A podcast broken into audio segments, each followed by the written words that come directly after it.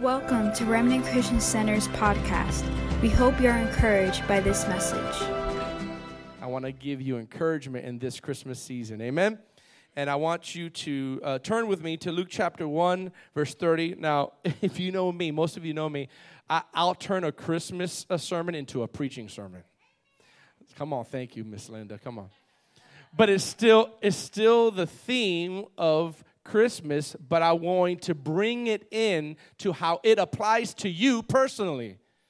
Oh, that was that, that was no amens. Come on, guys. Usually you guys are the strong ones over here.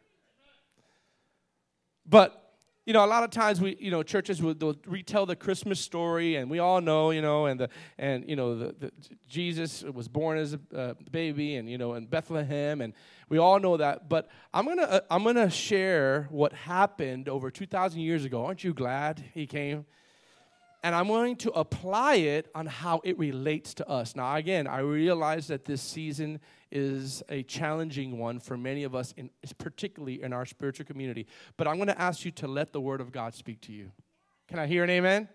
Come on, turn to someone and say, Let the Word speak to you. Father, we thank you for this time, for our wonderful RCC community.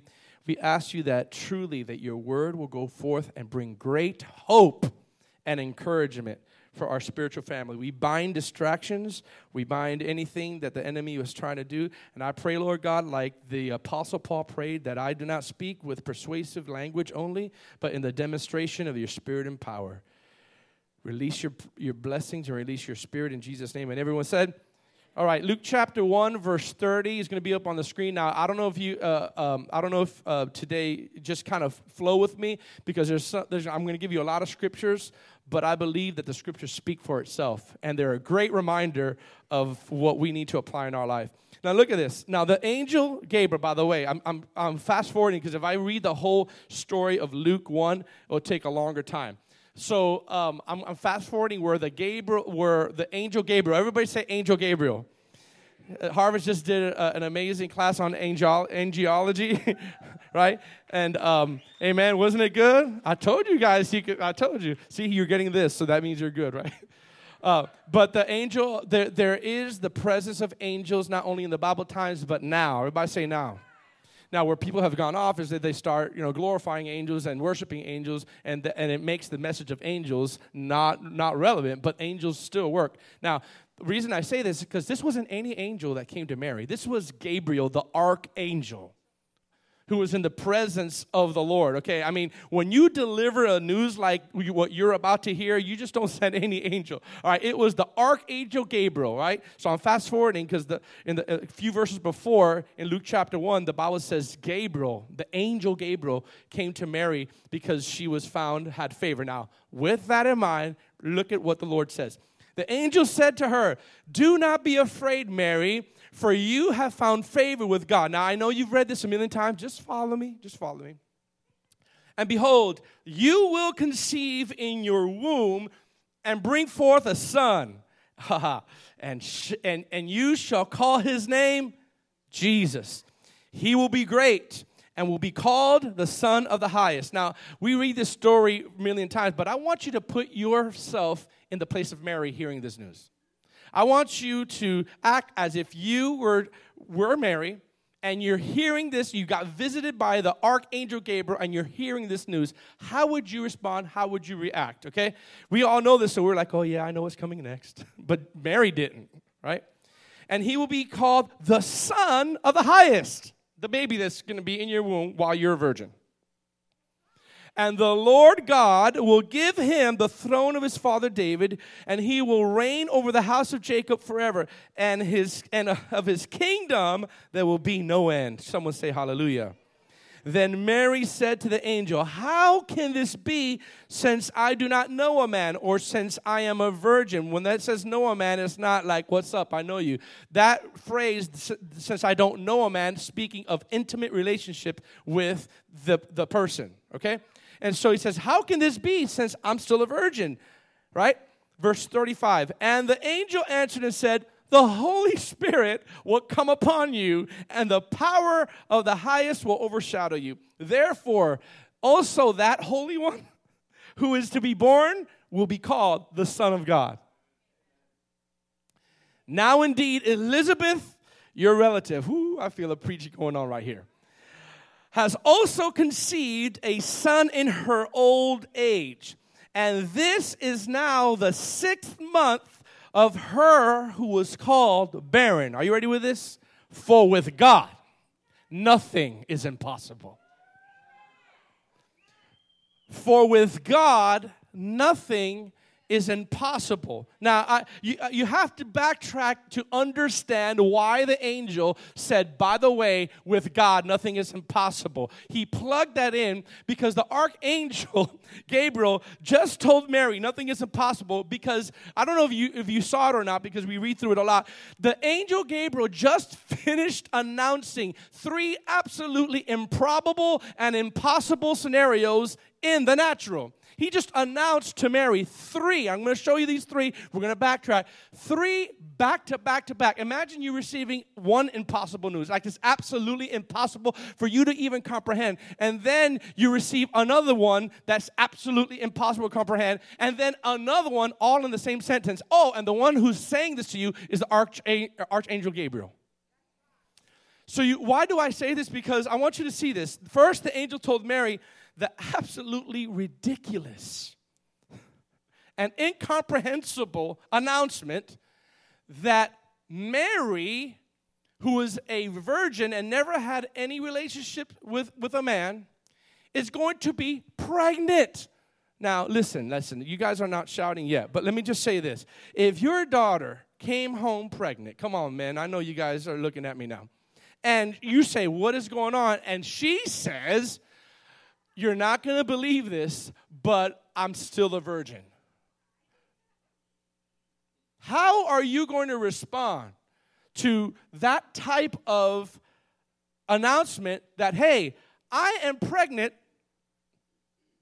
by God?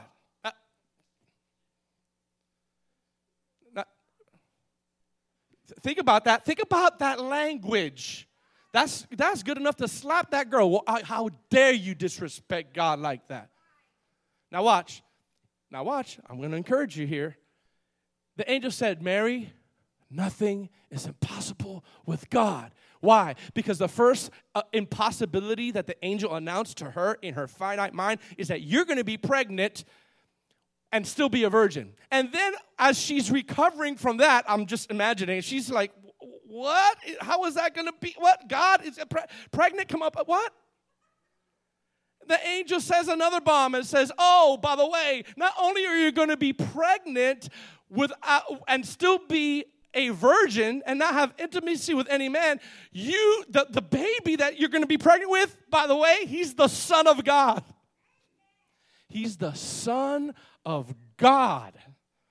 This is not just a little prophet that's going to be born. It's not just going to be a, a, nice servant that's going to do well. You have the, in your womb, Mary, you're going to have the everlasting Son of God that's coming from heaven and deciding to come into your womb as a form of man. And then, if that's not enough, as she's recovering from that, the third impossibility that the angel Gabriel said to her is hey, and by the way, while you're still recovering from this news that I'm telling you, your relative, Elizabeth, who's been barren all her life, she's six months pregnant. And then the angel said, Mary, look at me. I'm paraphrasing. Nothing is impossible with God. Why did the angel say that? Because in her face, I, I, wasn't there to see her face. She was, must have been utterly astounded to hear Number one, she's going to be impregnated, and the Holy Spirit is going to do the, the, the, work of the impregnation. Number two, she is going to have the baby in her womb is going to be the Son of God. What a responsibility that is. The Holy Son of God. And number three, someone who was called barren all her life, all her life, is suddenly going to have a baby. And that's when the angel of the Lord says, Nothing is impossible with God. Come on, say that. Nothing is impossible with God. Come on, say it. Nothing is impossible for God. And I want to encourage you this morning I don't care how bad your situation is, nothing is impossible with God. I want to encourage you that no matter how bad your family situation is in this holiday season, nothing is impossible with God. I want to encourage you that no matter how bad your marriage or your relationships are, nothing is impossible with God. Come on. You, you may have settled on the fact that you'll never have joy again. You may have settled on the fact that you'll never have peace again. You may have settled on the fact that that your financial situation may never turn around again because it's been the same for years. You may have settled on the fact that certain relationships that have been broken in your life can never be restored again. But God says, with God, Nothing is impossible. You may have a pain or an affliction or a sickness that you've been carrying for years, and you've gone to every doctor, just like the woman with the issue of blood. And you're resolved to the fact, I think I'm going to have this for the rest of my life. Trust me, I've thought about that many times with what I'm going. I'm probably going to have that, and then I have to then I have to wrestle with it. But God says, I'm, I'm currently I'm currently seeing in my own life relationships that I thought, okay, I just got to move on. I'll, I'll never it will never be the same. Suddenly are being restored. And it's it suddenly not only is it bringing me healing and joy, but there's ministry coming out of that restoration. Like we're working together. There's people that I'm working together with that we're coming together. And, and, and just maybe six months ago, I would have said, this, this has been long standing that we haven't spoke to each other. And all but God. Come on. But God. With God, nothing is impossible. I don't know or care. Well, I do care, but I don't know what you're facing or the amount that you're facing right now. Nothing is impossible with God. That $30,000 that's above our uh, operating budget, it's nothing with God. I want to encourage you this season. This is just my intro, praise God. I want to encourage you. I want to encourage you this season, this Christmas season, seriously. Make it a habit. I want you to believe God for the impossible in your life. Can you? Can you believe God for the impossible, right? If Mary got this crazy, ridiculous news, that let, us just can I, can I just be honest with you guys? It's fair to say that the impossible news that Mary faced is much greater than the impossible news that we're facing. There is no greater impossibility, right? I'm not talking about our, uh, you know the, the, the, scientific methods that we have now that when someone is barren you could take you know uh, the sperm the, uh, and the egg and put it to, to, together. I'm not talking. They didn't have that back then. What I'm talking about is there is probably no greater impossibility than what you just heard. Yet the angel encouraged Mary with these words With God, nothing is impossible. Absolutely nothing is impossible with God. Amen. And so, so Jesus, I want you to put that first slide up. Jesus came to this earth so that humanity could finally have hope. He came to this earth so that humanity could find hope. Now, some of this is going to be basic for you, but you know what? Sometimes we need a reminder that Jesus truly is our all in all. That's what I, I titled this message. He is our all in all. You know, in the book of uh, Acts, I believe, uh, Paul was walking through and, and he's, he's realizing, he, there's a statement there. He says, In him we live and breathe and move and have our very being. He is our all in all. Amen? And if you fast forward, now this is where I'm going to get at. Some of you have heard me share the scripture that I'm about to share with you because it's one of my favorites, but I, I'm going to bring a little different twist to it this morning because I want to relate to it as why Jesus came on the earth, why the Holy Spirit anointed him for our benefit. For our benefit. I just want to pause and say this. When God anoints you, it's not just for you is for the people's benefit. And if you fast forward, if you fast forward to um, to the very first appearance of Jesus after his preparation season was over in the wilderness, because you know he had a preparation season, right? So Jesus, we're, we're fast forwarding. He grew up from being a baby, and I realized that that on Christmas we celebrate the the coming of the Lord for the first time as a baby. But let's I have a news flash for you. He didn't stay a baby. He came as a baby, right? And he grew up, but he had to grow up in order for for us to fulfill and receive the things that God has for us, right? So if you fast forward, watch this, to the very first public appearance in ministry Not that the first time people saw Jesus. No. If you fast forward right after he went to the wilderness, after his preparation season, before he ever preached a word, before we ever said anything about ministry, all right? If you fast forward to that one spot where he's about to, watch this, in, God is about to introduce him for the first time, his very first words when it comes to ministry, his very first phrases when it comes to ministry is all about describing why the Holy Spirit has anointed him. And you could basically see four out of the five reasons that Jesus discussed of why he came on the earth and why the Holy Spirit anointed him, all in one verse. And that's in Luke chapter 4. Luke chapter 4, I want you to see this. This is a very familiar scripture, but I'm, I'm celebrating Jesus of why he came on the earth and what he claimed to offer and why the Holy Spirit anointed him especially us charismatics, we need to see this in Scripture because we think that the Holy Spirit comes upon us so that we could be so anointed that people fall down when we pray for them. I heard Pastor John. Pastor John is gangster. I love him. He said we were talking about you know about about some of these things, and he's like, yeah, there's some people that are anointed when they pray and the power of God comes and, and they get knocked down, but they can but can they raise people up from wheelchairs? it's like you can knock them down, but could you get them up? The purpose of the Holy Spirit, my friends, is not for you to have a chill bump experience. It's not for you to look at your arms and see how many hairs are standing up because you feel a wave of the presence of God coming on you. The Holy Spirit is not exuberance. The Holy Spirit is not, uh, is not here just to make you rich or all that stuff. There's a purpose that the Holy Spirit comes on you. And Jesus made it very clear this is why I'm coming to earth. This is why the Father sent me. And this is why I was anointed. Watch this. Luke chapter 4, very popular scripture, verse 16. If you guys know me, I, this is one of my hallmark scriptures when it comes to inner healing. But I'm not talking only about inner healing today. All right? Luke chapter 4, verse 16. So Jesus came to Nazareth where he had been brought up and as his custom was, he went into the synagogue on the Sabbath day and stood up to read. Imagine this, man. You guys are coming to church, and there's a, there's a tradition in the church. You come and you sit down in the synagogue, and when it's your turn, you stand up to read. And they could hand you any book. They could say, because your turn to read, here, uh, you're going to read Proverbs today. oh, man, you guys are not happy as I am here. He stood, he stood up to read. He just, he's, like, it's, it's going to the synagogue and I mean stand up to read. Now, now, now notice this. Watch this.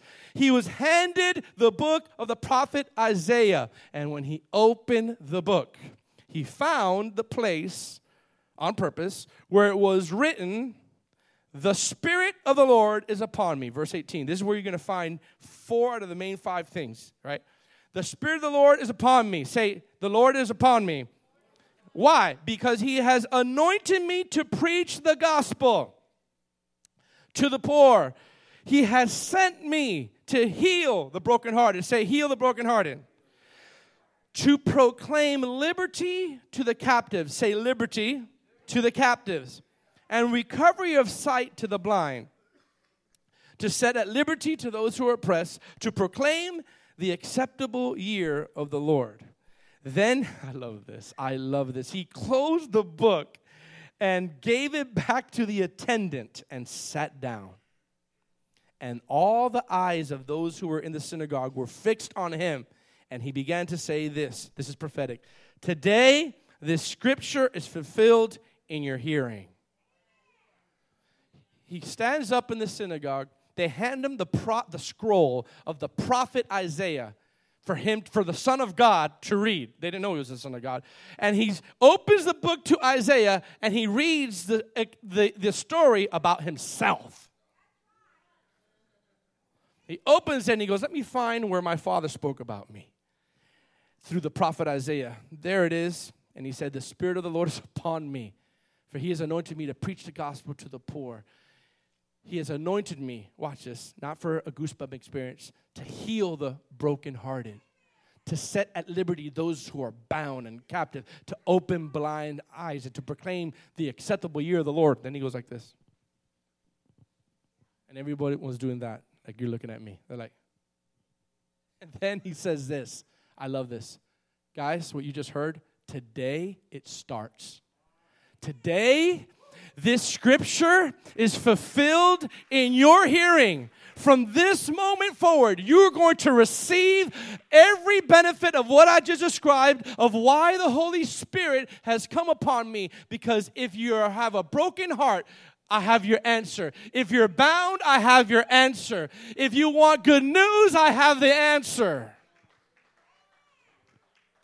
And I'm here to tell you that today this scripture is still fulfilled in your hearing. Today, he's still standing up and saying to you, this is not far reach from me. I came to the earth, yes, in this Christmas season, but I came for a purpose, not just so that, don't get mad at me, not just so that you can celebrate each other and, and exchange gifts. I'm glad that that's happening. I came because the Spirit of God was going to do something specifically so that I could release it to humanity in those four or five things, all in one verse, in my opinion, Jesus describes and uh, he, he sums up the whole one of the whole main reasons why he was on the earth. If you're brokenhearted, he is your healer if you're oppressed, and I'm going to uh, talk about that. The reason why I have a long series on this, a long study on this, which I won't get to it, but that word oppressed also has to do with broken heart. So that's why I, I, I didn't include that. Liberty to the captives speaks of something else, which I'm going to break down these four things, right? But the word oppressed actually means bruised bruised. I've said that to you before in the Old King James. So when he's talking about healing of the broken heart and those who are bruised, he's actually, fit, listen, talking about seeking to heal people who have physically broken heart in their emotions. In their emotions. Okay, so I'm, I'm going to say this because I'm going to give you these four, I'm going to break these four things down, and then we're going to pray we're going to eat some good food, but I'm going to encourage you that whatever you need this morning, spiritually and emotionally and mentally, is all found in Luke 4, verse 18. I'm going to say that again.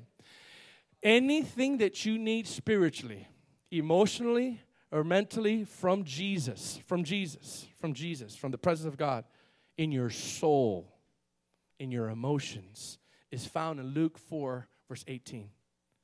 All right? And because the Bible wants us whole. Everybody say whole. We all know in Thessalonians, the Bible says we're made up of spirit, soul, and body. There's some people that are healed physically or they're well physically, but they're dysfunctional in their mind and their emotions. Come on, somebody. Some of us are dysfunctional even as we're sitting in church in our emotions. Our emotions are not right. Our mentality is not right. It's messed up. It's hurt. It's wounded. Our emotions are wounded. Our minds are, are messed up in many areas. But yet we have no physical problem. Well, that's not wholeness.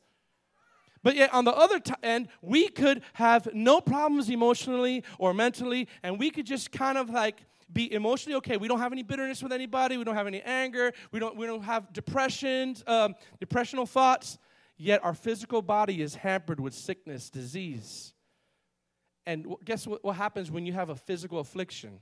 It hinders a lot of what you can do. And that in itself could cause emotional trauma. I know. Now, in Luke chapter 4, Jesus highlights, you can put that, uh, that, um, that slide up, Zach. Jesus highlights four major reasons why he came on the earth and was anointed by the Holy Spirit for our benefit. So, what I'm going to do in these in the next uh, um, 15, 20 minutes or so, uh, or 30 or 40, I don't know how much I have. is I'm going to give you scripture from all from verse 18. So it's like you're not going to have to, to, to search along. I'm going to give you some supporting scriptures afterwards. But my goal is to first break down these four main reasons the Holy Spirit came on the earth and was anointed for our benefit. I'm going to give you the scripture phrase in verse 18, and then I'm going to give you the practical application of what that means. Is that, is that, do you understand? Okay. So then the first, the first, uh, thing that we see in verse 18, the scripture that we see in the practical application, look at put it up there. It's to preach the gospel, and I put the good news. You know why? And that, that the, the practical application to that is salvation, spiritual healing. Because the purpose for preaching the gospel is in hopes that the Holy Spirit will take the gospel and convict hearts to people for people to repent to get saved. Jesus came to pronounce the good news. Let me tell you, let me tell you, church, the gospel is good news. It's not bad news. The gospel is good news. Actually, if you translate the word gospel, it means good news. Now, what is the good news? Here's the good news that the eternal, uncreated God came on the earth and he died and on the cross to offer forgiveness of sins, wiped out the debt that was in us, and so that we could have salvation to our soul, eternal life, and intimacy with God again. That's the good news that we don't have to slay animals to get right with God. That because Jesus came on the earth and died on the cross, we could go right now straight to heaven in our relationship with Jesus. We could we could pass the veil and we could go straight to Jesus through the power of the blood. Church, that's the good news.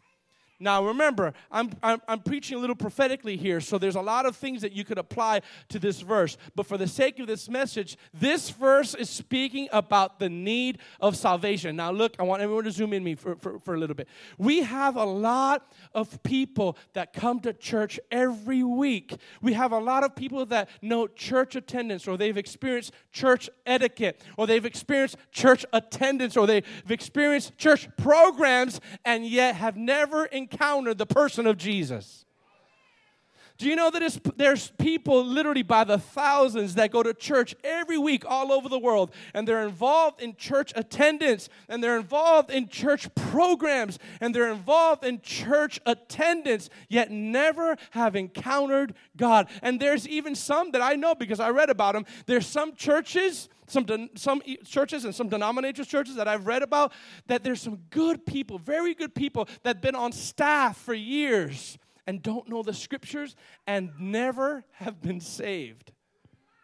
Because they said, I want to work for a church that has a good environment, a peaceful environment, and I like to help people. See, there's a lot of people that are good, they, they like to help people and stuff, but they're not saved. Here's my question. You know what the biggest, greatest miracle of all the earth, greater than someone walking out of a wheelchair, greater than, than, than someone coming out of the dead, is our new birth experience in Christ.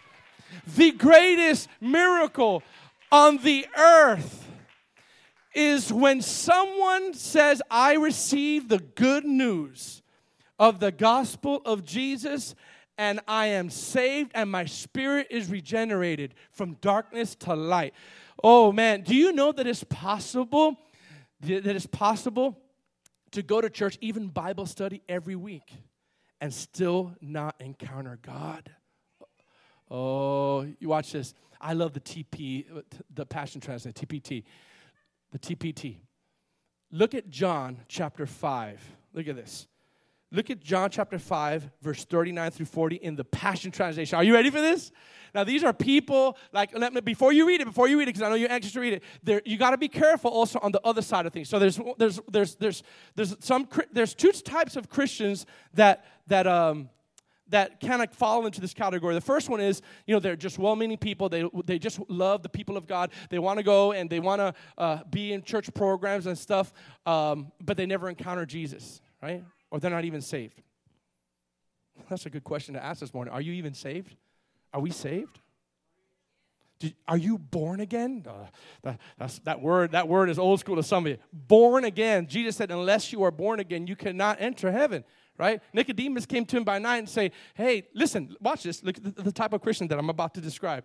A scholar in the scriptures." And he came to him by night. He says, "What I got to do?" He goes, "You got. I love Jesus. You got to be born again." And he and he didn't he didn't describe he didn't you know describe how, what that meant. And Nicodemus, big scholar in the in, in the scrolls and reading of the scriptures, says, "How is that possible? Do, you, do we go into the womb again?" And he goes, You're a teacher of Israel, you don't know these things? You, you don't know what I'm talking about? Now, watch this. There's, there's the Nicodemus Christians, which here's the Nicodemus Christians. Are you ready for this? They're people that get their identity by a lot of studying, by a lot of reading, and they could quote scriptures better than me, but they don't know the Lord. All right, Look at what Jesus said. Jesus, Jesus said this. You're busy analyzing the scriptures. He's not busy analyzing the world. But when he's talking about these scribes and Pharisees, he said, You're busy searching all this truth that you're missing the point of it all. You're busy analyzing the scriptures, frantically poring over them in hopes that you could gain eternal life, yet everything you read points to me. Oh, God, I feel like having a praise break right there. Yet everything you read points to me. Yet you're trying to get your identity by a lot of study and a lot of breaking down and you and you and you want to prove people wrong. Let me tell you something. That is not the agenda that the reason why god wants to anoint you so that you could prove everybody wrong. Yet you still refuse to come to me. Look, look at verse 41 look at verse 41 Woo. Look at verse 41 Okay, then I'll, uh, sorry, verse 40. Sorry. You're busy, you're busy analyzing the scriptures, frankly poring over them in hopes of getting eternal life. Everything you need points to me. You still refuse to come to me, watch this, so I can give you the life you're looking for. Wow. Wait, wait, wait. It's possible that you miss what he's actually trying to offer you while you're searching the scriptures, while you're frantically, you know, going to church, and all that is good. Let me tell you something. But we're not going to get to heaven by your perfect church attendance. Trust me, I want perfect church attendance. But that's not how you get to heaven. Do you realize that Jesus came to the earth for this? He came on the earth and was anointed by the Spirit, by the, by the first one, to preach the gospel, the good news, in hopes that people might be saved. And Romans says, How will they hear unless the preacher is, is preaching and is sent? How will they know unless they hear? And how will they hear unless a preacher tells them? This is what the greatest miracle is about. The first reason he came is to bring salvation. Oh, amazing grace. How sweet the sound who saved a wretch like me. I once was lost and now I'm found, but blind, but now I see. Isn't that amazing? His amazing grace came to save us. That is why. And I know this is so popular, but I just, for the sake of hammering this point, why did Jesus come? John 3 16 and 17. We see it in football games, but we don't see verse 17 in football games. For God so loved the world that he gave his only begotten son that whoever we need to remind ourselves of these scriptures that we knew that we know, right? We need to say it again. Listen, that that whoever believes in him shall not perish but have everlasting life. Verse 17. For God did not send his Son into the world to condemn the world, but that the world through him might be saved. Oh, what a God we serve. He didn't come for the first time to condemn the world, but through the world, through him, the world might be saved. So, the first reason that the Spirit of God came upon him was to preach the good news of the gospel in hopes that salvation will come at the hearing of the good news. Before I go to my second point, you may be a Nicodemus in this place. You may be one of those people that are not Nicodemus, but you just love church atmosphere. Who wouldn't love? Who wouldn't love love? Think about it. Who would not love love? Like if you feel loved and you feel pray, that's why when I go places late, you can ask my wife.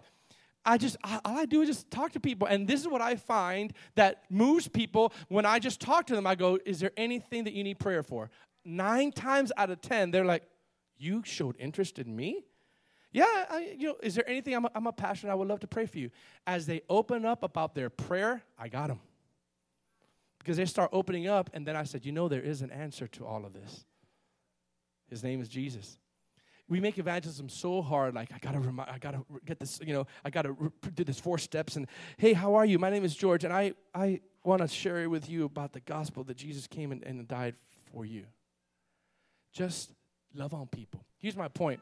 Here's my point. You may be one of those people today, before I go to my second point, that just love church atmosphere, love church programs, love community. Or you may be a Nicodemus that you're just want to continue deep in study uh, as a historical thing and you want to keep doing all that stuff, studying is good. But if it's not leading you to Jesus, then you may check your, your heart if there's any pride in there. What's the motive of your of that, right? And so, do you know Jesus? That's the key.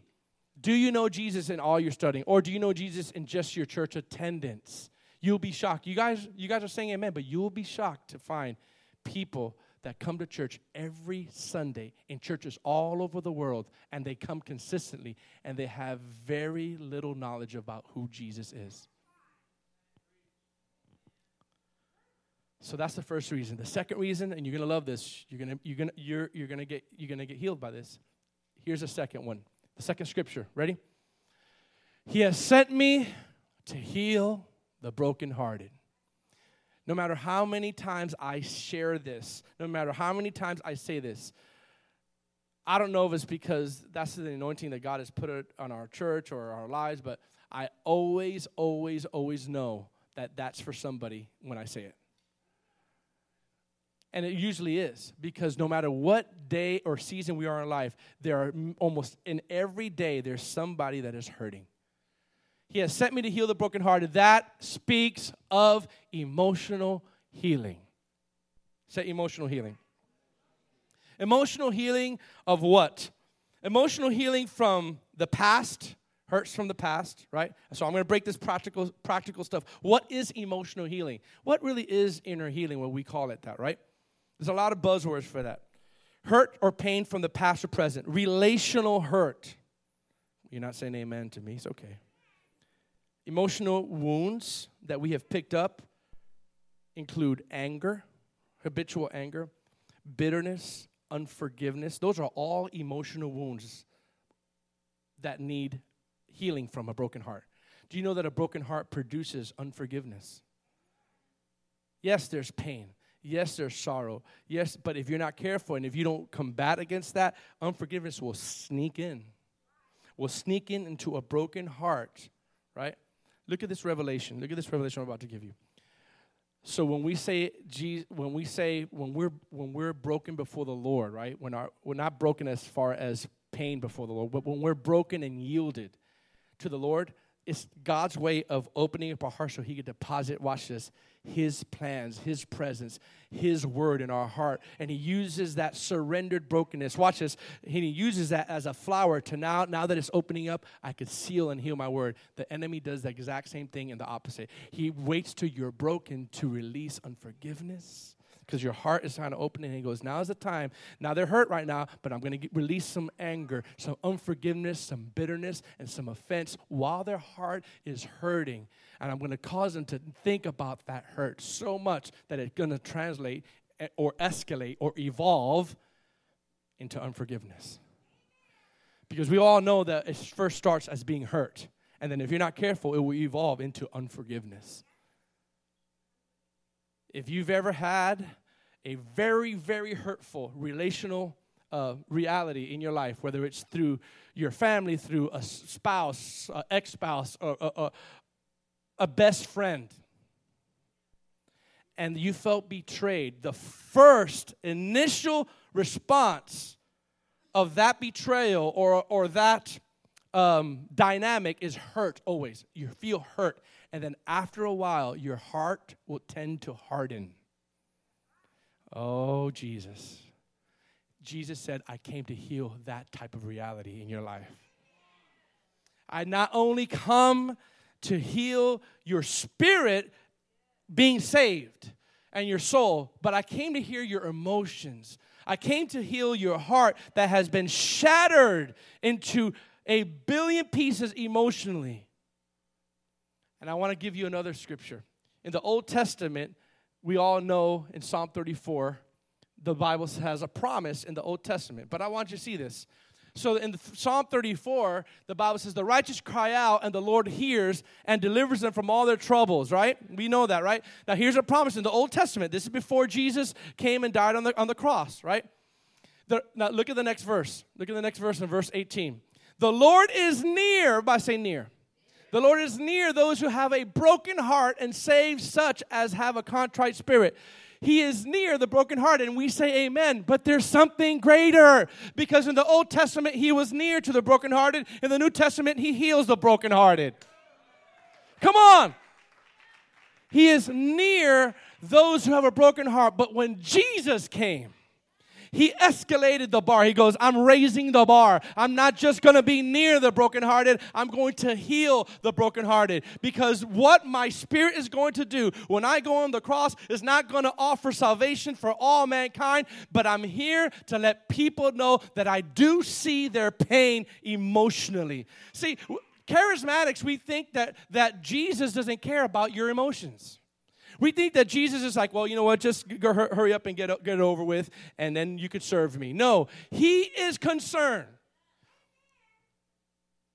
We do not have a high priest that cannot sympathize with all of our infirmities, but in every area he was tempted, but sin not. He knows what it feels like to feel lonely. He knows what it feels like. What, Pastor George? Yes, he does. The Bible says, You will all abandon me. He knows what it feels like to be betrayed. He knows what it feels like to have the possibility of unforgiveness to enter in, but never have that in one second. He knew that Judas, who he loved, was going to betray him, and yet he still had dinner with him and still kissed him.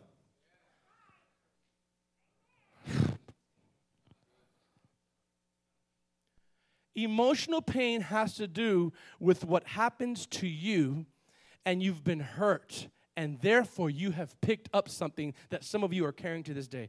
You're picking up, you've picked up an offense maybe five years ago, or a church hurts you, or a leader hurts you, or you've been so condemned because of your own sin that you feel so in pain in your heart that you're not worthy to be a son or a daughter. Jesus says, I have news for you. There's nothing that you could do that stops me from healing your broken heart. There's nothing that can have ever happened to you or will ever happen to you that will ever be less or more than my ability to heal that brokenness. He could heal that broken marriage. He could heal that broken relationship. He could heal that broken heart. He could heal, even, watch this, the memory of the pain that you have. Listen, if God could wipe out scars from people in miracle services, I've seen scars, scars being removed. How about the, the emotional scars? He could deal with that too. He could deal with your scars. And Jesus said, the reason, the second reason that the Lord has anointed me, watch this, is to heal broken hearts today. If I were to do a poll, which I'm not, because this always happens, and I would say, who in here has suffered or is currently suffering from pain emotionally or mentally? Half of the room would raise their hands up. But my, my point to you is not to say ignore that pain. What I'm saying to you is know that Jesus, watch this, today the scripture is fulfilled in your hearing. So today, if you have a broken heart because of someone that left you, if you have a broken heart because of financial burdens that are, are causing such pain, if you suffered unforgiveness and bitterness because of mistreatment in your life, and you can't shake that, I want you to know that you can let it go today. You can let it go today, and you can allow the Lord, the God that heals, not, not just in, in one area, but that God that heals could be your healer for your emotions and for your mind. And let me just say this this is not in my notes, but I'll say this. It's actually for your benefit. You cannot afford to continue walking this way with a broken heart. You cannot. You cannot afford in 2020 to continue with a broken heart. Listen, stop trying to wait for the other person to come to you and apologize. Stop trying to wait for I don't know why I'm saying this, but stop waiting. Stop waiting for for someone to admit that they were wrong. Stop waiting for things to just magic turn around and give it purposely to God. Because God is going to bring healing once you do that. I've said it before a million times, but there's many new people here. The, the spirit of bitterness or the spirit of offense will never let you go. You have to let it go. It's up to you. It's not up to the. It's not to, offense doesn't say, you know what? I've held you for 20 years. I think. I think. You know, it's time to go to another person. It will never ever let you go. Can I hear an amen? So, one of the reasons we celebrate Jesus in this Christmas season is because God decided to come to earth also to heal the brokenness of our soul, the brokenness of our mind by His love and His power. Can I hear an amen? I want that to be you today. Make it a point that you say, you know what? He is my all in all, and today I'm going to decide to give Him over my, watch this, my brokenness so that I could have joy again back in my life. Can I hear an amen? Number three. See, I told you I'm going pretty good. I'm going pretty quick. Number three, the third reason that the Bible says in Luke 4:18 that the Spirit of God came on him was to proclaim liberty to the captives. Verse 18, deliverance, the practical application to that, the prophetic application to that, is deliverance from addictions and demonic oppression. Preach, Holy Ghost. Deliverance from addictions and demonic oppression. There's probably more that you could put up there. But with the phrase proclaim liberty to the captives, it can mean many things. But prophetically, it means that not only does he come to save our soul, not only does he come to heal the brokenhearted, watch this, he has the power to set you free from any addiction, from any demonic torture or torment or night night torture or paralysis that you're having, any demonic manifestation. Jesus flicks it off as if it's nothing because the Bible says, I saw Satan fall like lightning. He said, like lightning. He says, This is nothing for me. But if you put your trust in me, at the name of Jesus, all demonic power and all addictions must flee. Let me tell you, there's certain medications that will do nothing for certain addictions that people are having. And the only way that we could get set free put that out there. The only power, uh, the, the only the power of the living Christ could truly break addictions and demonic bondages to set people free indeed. There's certain things that people are doing that they can't stop what they're doing. I, am going to just uh, preach here for a little bit. If you can't stop doing something, Okay, I'm going to get a little, this is going to be a little controversial, okay? So I'm just, but I want you to, I'm saying this only so that you could not justify this anymore. Because we could kind of like patty cake and say, well, and call it other things. If you habitually cannot stop doing something that displeases the Lord, it's no longer a weakness, that's a bondage. A lot of people ask you, well, I'm weak. I'm weak. Yes, you're weak, but your weakness has evolved into now a bondage is opened up to a bondage of demonic strongholds that is that needs to be broken. It needs to be broken by the power of Jesus Christ. Every demonic power that is trying to oppress you, I announce, like Gabriel announced to Mary, that no weapon formed against you shall prosper, and no demonic force is able to hold you down. Listen, listen, no demonic force could be able not only to hold you down, but to get you to go to Jesus. I don't care if you have 2,000 or legions of demons inside of you, nothing can stop you from getting to Jesus. Those 2,000 demons that were in the, the, the, the man of the Gadarenes could not stop that man from going to Jesus. And yet he was bound. Listen, listen, look, look, at Mark chapter 5 for me. Look, look at Mark chapter 5. Mark chapter 5, there was a man that was chained up, and he was, he was so filled with demons, demonic power, that he would break chains that would put on him, like physical chains. Right? Now I want to pause and say this. There's uh, the, the way that demonic power comes into people is either you or us, we willingly and gradually open doors because of our desires and we don't repent from it and those doors will evolve into demonic strongholds. It can open i don't have time to give you a big bible lesson but if you just look at the old testament the bible says that saul's anger opened door for demonic powers the next day. He got angry and the bible says the very next day a, a demonic spirit tormented him. If, if you if you open up things so long in your life it can have an entry open door for demonic power demonic power. Watch this. Or, unfortunately, the way that demonic power comes to some people is because the door was open for you. It was forcefully opened for you. When you were a child or, or you were introduced to something, the occult and some things, and now you've opened a door. How do you close the door? Easy. Recognize that it's, that it's sinful and repent and ask the Lord by His power to close that door. I close the door through my repentance and my obedience, and now I ask the Holy Spirit's power to come in and do what I can't do. When your no or your repentance matches God's power, you win all the time. When your repentance and your no matches, like you do your part, your part is I repent from this and I say no to this. Now God says, now it's my turn. Now I'll do the rest. Look at look, look at this, look, look at this, look at this. So they arrived at the other side of the lake. Look at this. Now remember, this guy that you're about to see was bound not by one demon, not by two demons. When I say bound, it wasn't like oppressing him, they were inside him. He was possessed by demonic power. But look at how Jesus, it was so easy for Jesus. Why? Because he came to oppress, to heal those who are, to get at liberty those who are oppressed, liberty to those who are bound by spiritual chains. They arrived at the other side of the lake in the, in the region, the Gennesaret. Now, this is uh, NLT, all right? This is NLT, so you can see it, all right? When Jesus climbed out of the boat, watch this.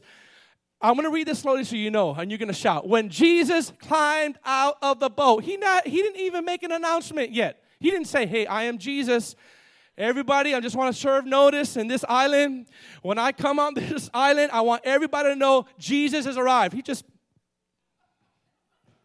and that whole island was saturated by the power and the glory of God. All he did, all, all he did was just go. And the Bible says, and immediately a man possessed by evil spirit uh, from the cemetery came to meet him. Look how dumb the enemy is.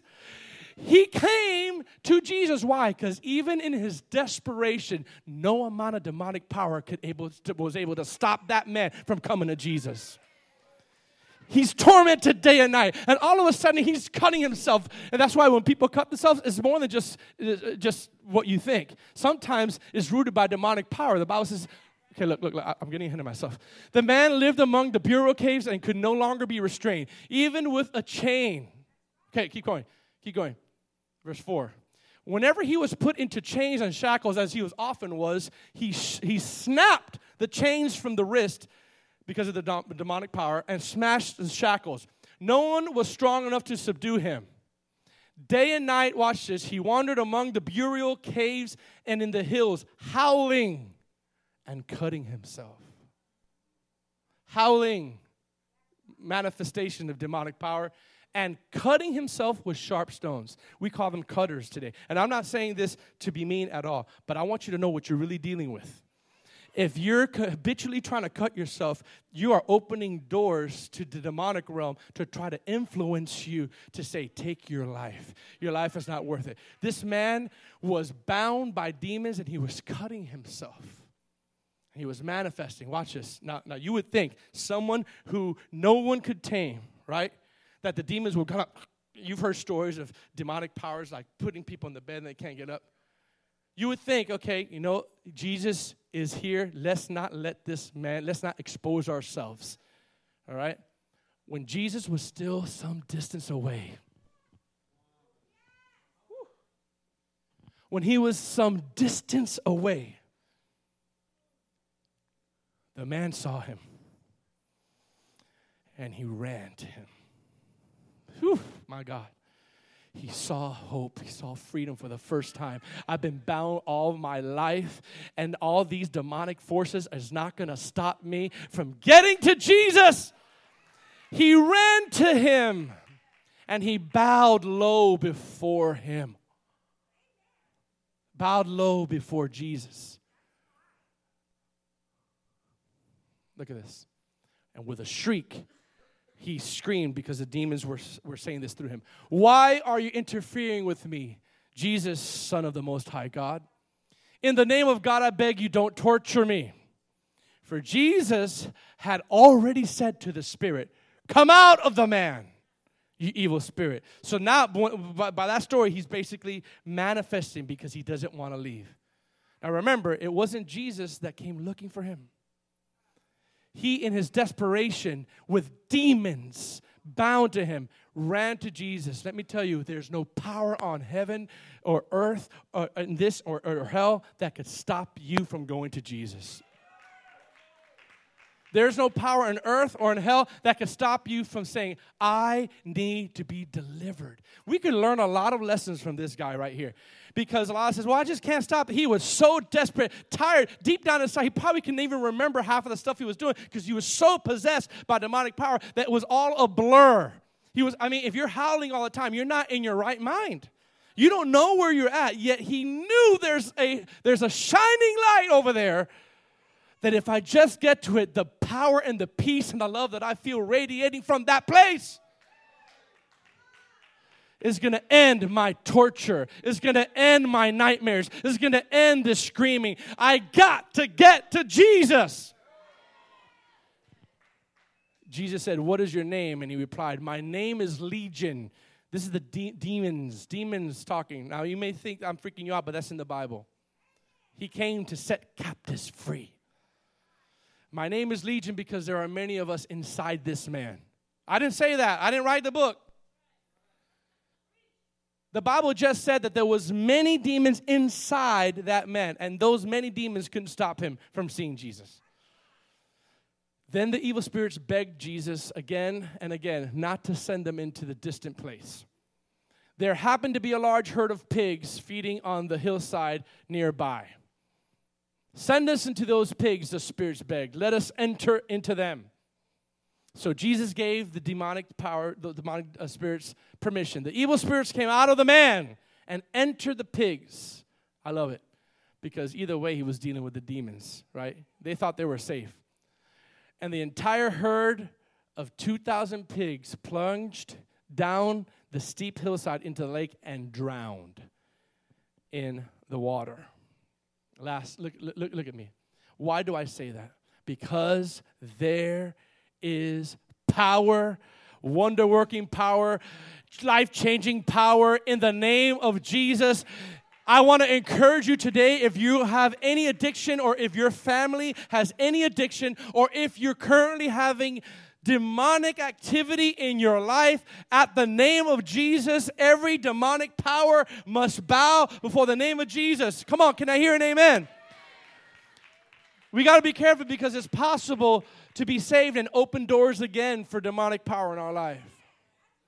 I read a book years ago. It says, How far can a demon go in a Christian's life? And the response was, As, as far as a Christian lets him.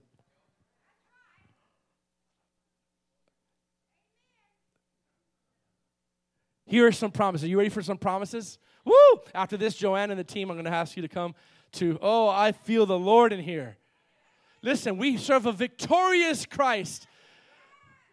And if you if you continue reading that story, but I didn't because of time, the Bible says that everyone was freaking out because at the end of that that encounter with Jesus, he was fully set free and in his right mind. In his right mind. You want you want to you want to you want to uh, have a witnessing uh, opportunity for your worldly friends. Tell them that the name of Jesus could break every chain and darkness and addiction that they have in their life. And when they get in their right mind, people will actually be like, "That is so abnormal. I can't. I, I've I've so used to them being a certain way that they're free." Now watch this. I'm going to give you some scriptures. I'm going to do it real quick. Um, if if Joanna and the worship team could jo- could come up here in the, in the on the stage, we're going to have one more, and then we're going to close. Are you enjoying this? Here are some promises from God's word. You're gonna, I'm going to pop them out real quick. That promises us. Hear me now. Promises you. Say promises me. That demonic power has no place or influence in your life. Do you actually believe that, church?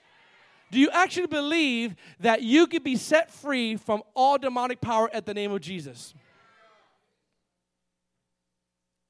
Remember, Jesus just walked on that island and the whole island was saturated with the glory of God, that it got that person's attention that was bound. Listen, point people to Jesus. Medication is good, but when medication can't do anything, say, Jesus is our deliverer, and who the Son sets free is free indeed. You could be, you could be healed from that addiction right now. You could be healed from the demonic power now. But you know what? Can I just be honest with you? This is not in my message, but God sometimes needs conduits to say this reality to two people. We've got to boldly say, in the name of Jesus, I take authority over that demonic spirit. I take authority over that demonic thing in my life, not just over other people's life, in your own life. For these signs shall follow them that believe. They shall lay hands on the sick, and they shall, and they shall recover, and they shall cast out demons in my name. When's the last time we actually believed that and went to somebody that was addicted and out of their mind and losing their mind and said, I'm going to take authority over that spirit right now? When's the last time we did that? Are we walking in power like the, like the New Testament church? No, we're not. Are we walking with power? I, re- I remember Paul the apostle was was uh, campaigning and he was doing a ministry, and there was this a sorcerer woman and psychic woman that was following him. These are the people, the mo- the the servants of the Most High God, who God has appointed, and he just kept getting annoyed with her, annoyed with her, and all of a sudden the Spirit downloaded on him. She is harassing you from a demonic spirit. He turned around and said, "Come out of that woman."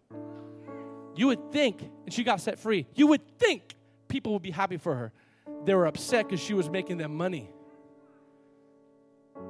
But do you realize that Paul the Apostle, I want nothing but a thing with him just to be like, come out in the name of Jesus. I'm going to say something. The reason why people don't use their authority because they don't know their authority.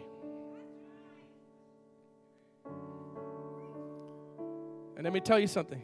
Me and Pastor Keith were talking and we got convicted too we were talking about some of the homeless people that were here, and they're all sometimes demonically um, influenced.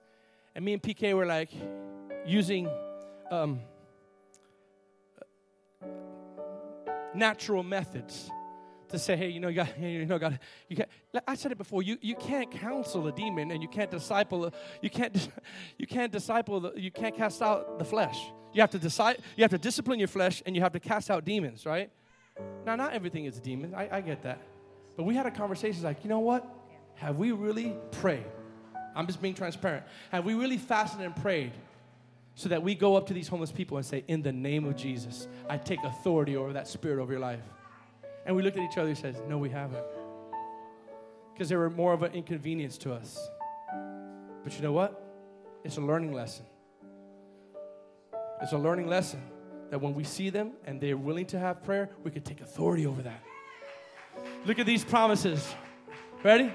If you're in here or you have a family member that's oppressed by the devil or that's addicted, that's in severe addiction to any type of drugs, or you're addicted to, or you have demonic power, here's some of your promises along with this Luke chapter 4. Here's another one. Ready? Are you ready? Very, very popular scriptures, but I'm just going to quote them right away so to give you hope. Acts chapter 10, verse 36 and 38. It'll give you all on the screen. You can follow me. The word which God sent to the children of Israel, preaching peace through Jesus Christ. He is Lord of all. That word you know, which was proclaimed throughout all Judea and beginning from Galilee after the baptism which John preached. How God anointed Jesus of Nazareth with the Holy Spirit and power, who went around doing good and healing all who were oppressed by the devil, for God was with him. First John chapter 3 verse 7 and 8 in the New Living Translation. It says, "Dear children, don't let anyone deceive you about this." Watch this. These are all promises. When people do what is right, it shows that they are righteous, even as Christ is righteous. But when people keep on sinning, it shows that they belong to the devil. That's pretty hard. Who has been sinning from the beginning. But the Son of God came to destroy the works of the devil. Woo! He came to destroy for this reason, the Son of God was manifested. He may abolish and destroy and discombobulate the works of the devil. Now look at Matthew 4. This I love this one before we close in the last point. Matthew 4 in the uh, Passion Translation. Look it up. It's up there. You can take notes if you want, take a picture of it. Jesus ministered from place to place. Watch this, guys. I want everyone to read that. Throughout all of the province of Galilee, he taught in the synagogues, preaching the hope of the kingdom realm. I love how that reads. And healing every sickness and every disease among the people. That's a foreshadow of the, the last one. For fame, his, uh, his fame spread everywhere. Many people, watch this, who were in pain and suffering with every kind of illness were brought to Jesus for their healing. Watch this, are you ready? Epileptics, paralytics, and those tormented by demonic powers were all set free. Everyone. I'm going to read that again. Epileptics, paralytics, and those tormented by demonic powers, not some were set free, not 90% set free, were all set free. Everyone who was brought to Jesus was set free, and healed. Everyone who was brought to Jesus was healed. Oh, my Lord Jesus. Do you realize that when Jesus stood up and said, This scripture is fulfilled in your hearing, do you realize that he's still saying that today? He's still standing up prophetically speaking and say, I am your Savior. You cannot just go to church without a born again experience. You must be born again. I took care of that at the cross. He said, The second thing I took care of at the cross, and, and the reason I'm coming and the Holy Spirit's anointed me, is to heal wounds, bitterness, broken hearts. Come on, church. The third reason that the Holy Spirit has anointed me is so that I could set free those who are bound by addiction and demonic power. And fourthly, one of the, the reasons why the Spirit of God came upon me. Look at that fourth and last slide there. To recovery of the sight to the blind, physical healing. Now I know that that could be used as spiritual, uh, spiritual um, blindness, spiritual uh, healing, but Jesus took care of the spiritual blindness in salvation because I was once lost, now I see. That means I was lost in sin, now I could see. The veil is taken off at the cross, at salvation. Two thirds of Jesus' ministry, if you look up the scriptures, he healed physically people's bodies. The Holy Spirit also anointed Jesus, not only for your emotional pain, but for your physical pain. Not just for your mental anguish, but for your physical anguish. Because Jesus said, By his stripes we are healed. If you are here and you have a physical sickness or disease, it is not limited to just when Jesus died and resurrected and it's over. The Bible says he's the same yesterday, today, and forever. If he was dead, that would be a different thing, but he's alive. And the life of Christ wants to reside in you. And I'm almost done. We celebrate this Christmas season asking yourself if you need emotional healing, He's your all in all. If you need to stop weeping because of your pain, He's your healer emotionally. If you need to be healed from sickness or disease of any kind, He still is your healer. And the Spirit of God came upon Him over 2,000 years ago so that He could heal your sickness. If you're bound by darkness, or someone opened the door for you many years ago and you've struggled with demonic torment, whew, you struggle with darkness and addiction, you can't stop doing these things when it comes to drug paraphernalia or whatever it may be when it come, induced by the demonic realm, Jesus in a moment can set you free. And most importantly, if you're not saved and you're coming to church and you're looking for hope, or you want Jesus to take the pain away from you, but you haven't accepted the Lord, He came to preach the good news so that we could turn away from our sin and be born again. Don't sit there in your chairs and feel that it's just okay to log a checklist of you coming to church and being involved and are not born again. You say, Well, I said the prayer many years ago, but are you truly bearing fruit of righteousness? Do you find it more easier to sin all the time versus restraining from that? Because you could get to a point where the Bible says he led them over to a reprobate mind and that he, see, he seared their conscience like a hot iron. There could be a time in your life where you repeatedly are in such bondage that you desire that more than God. If that's you, I ask you to reconsider your walk with the Lord. Maybe you maybe that's backsliding for some of you. We talked about that the last couple of weeks. But either way, Jesus heals all. Get that last scripture up in Matthew 9, and then we're going to stand up and close. I want you to see that. That last scripture that I gave you, Zach, in Matthew chapter 9. I want everyone to stand up right now.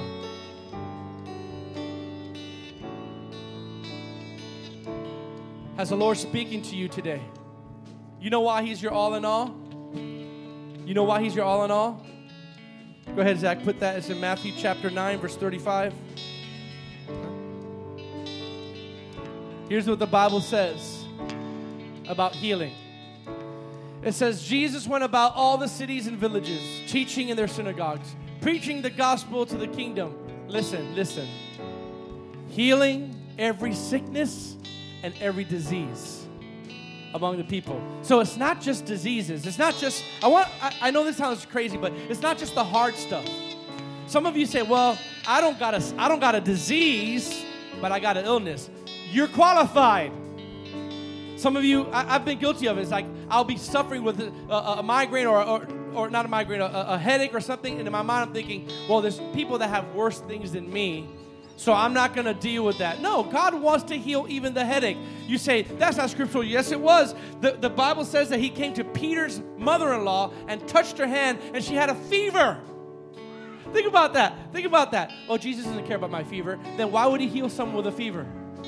He healed every sickness, every sickness, and every disease. Don't sit there and say, This is what is for me for the rest of my life. You know what I pray for every day? I, I pray for my affliction every day, and some days it's good, some days I don't feel anything, some days I feel a lot, right? But I, I pray every day. I say, Lord, I thank you. I thank you that by your stripes I'm healed, and I thank you that you healed every sickness, and that includes mine, every affliction. And I say, one day I'm going to wake up and you're going to totally heal me. That's my prayer. Guys, that should be it. So I want you to right now close your eyes. We're going to pray in just a little bit and we're going to release you to have lunch together. But I want you to see that Jesus is your fourfold all in all, much more than that. But I want you to close your eyes and, and ask yourself, where do I belong in these four categories? Do I need to be saved this morning? Is my heart broken? Is my emotions broken this morning from things that have happened in my past relationally, my marriage, or my relationships with friends or, or family? Is my heart broken? He says, Today the scripture is fulfilling your healing to heal the brokenhearted. Are you oppressed or know someone that's oppressed by demonic powers or addictions? He came to set captives free.